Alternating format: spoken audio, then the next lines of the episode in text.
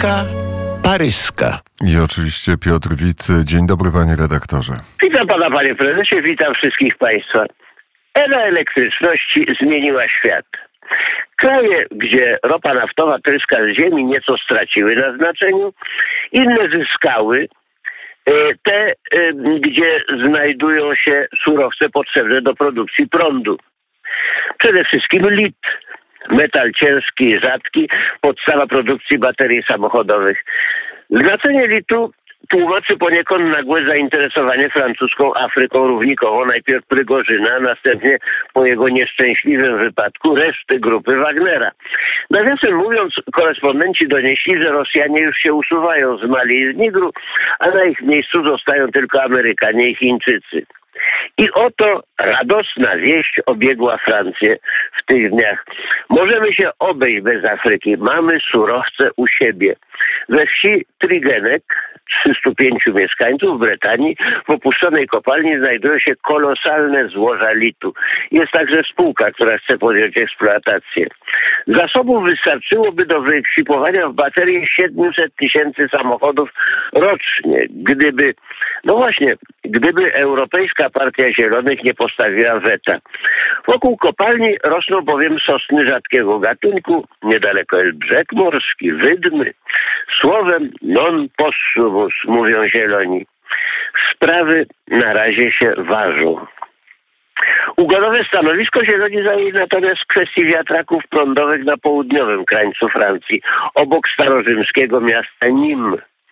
Mer tamtejszej wsi od lat stara się o ich zainstalowanie. W tym celu w lesie trzeba wyrąbać 5 hektarów drzew i na ich miejscu zaplantować 5 wiatraków gigantów, każdy wysokości wieżowca na warszawskim Manhattanie 150 metrów. Rzecz w tym, że wieś Moulezan to nie tylko 648 mieszkańców, ale również pięć orłów Bonelli, ginącego gatunku drapieżników, rzadkie motyle, żaby, 18 odmian nietoperzy. Wszystko w miejscowym lesie, a wiadomo jak łatwo płoną lasy na południu.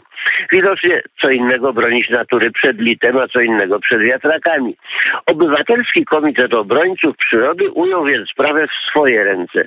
Poprzedni projekt 16 wiatraków odrzuciła Rada Państwa, motywując słusznie, że iskra z kabli może łatwo spowodować pożar.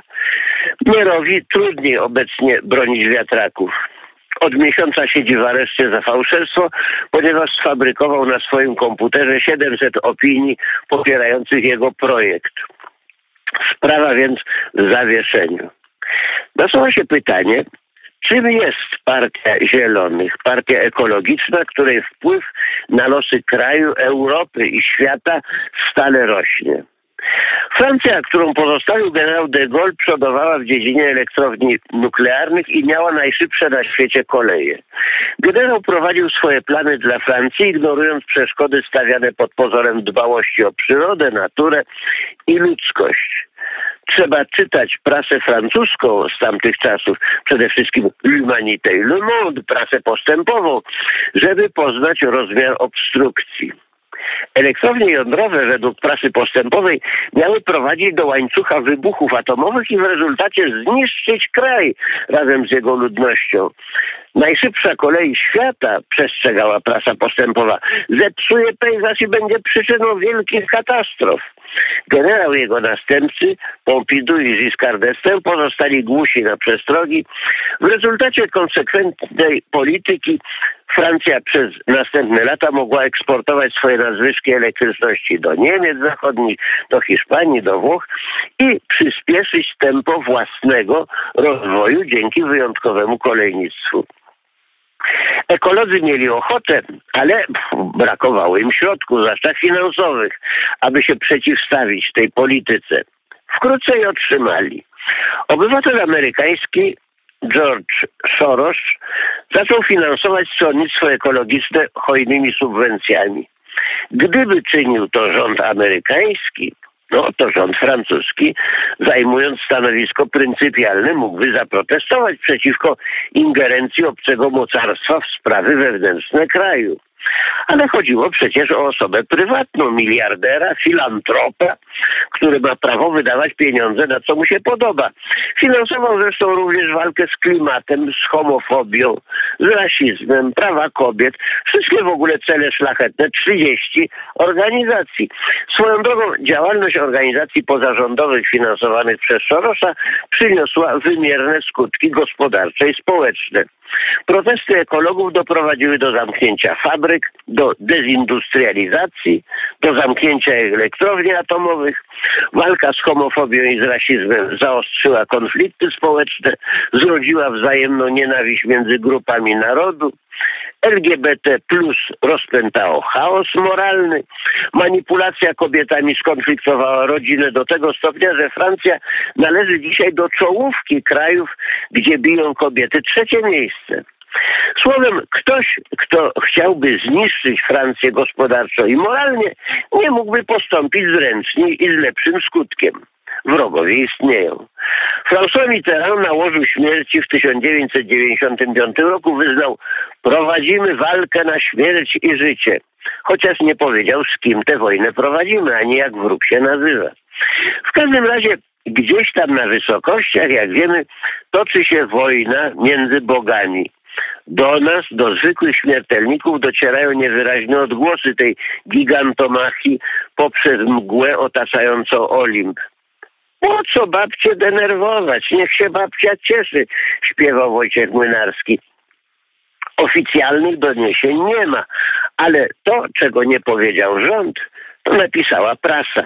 Tygodnik Valer Actuel oskarżył Sorosa wprost o uczestniczenie w spisku przeciwko Francji, a premier Viktor Orban usunął organizację Sorosa z Węgier na mocy ustawy zabraniającej działalności organizacji politycznych finansowanych z zagranicy.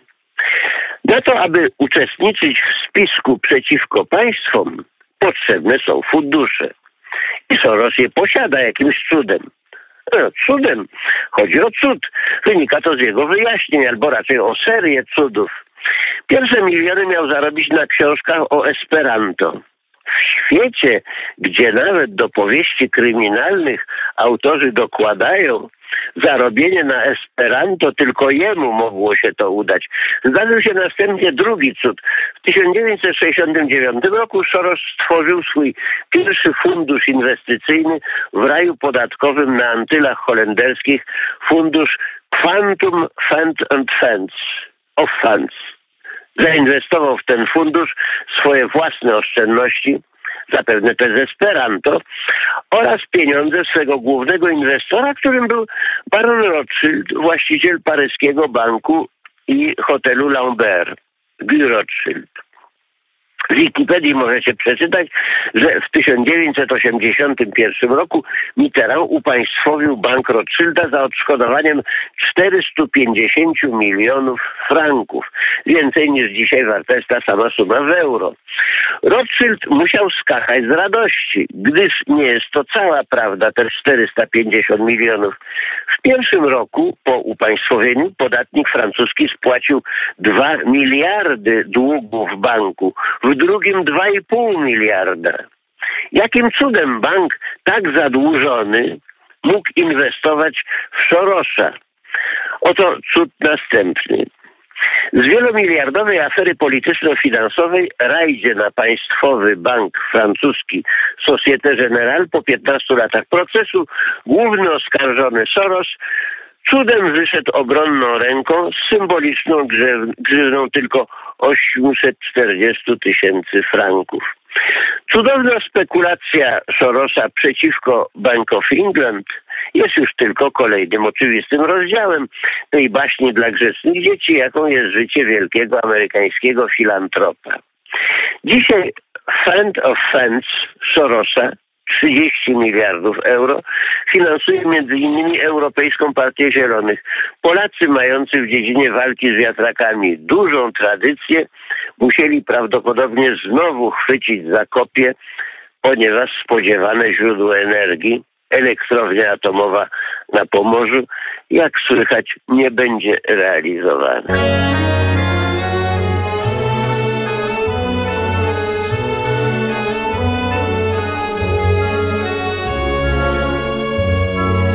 Kronika paryska.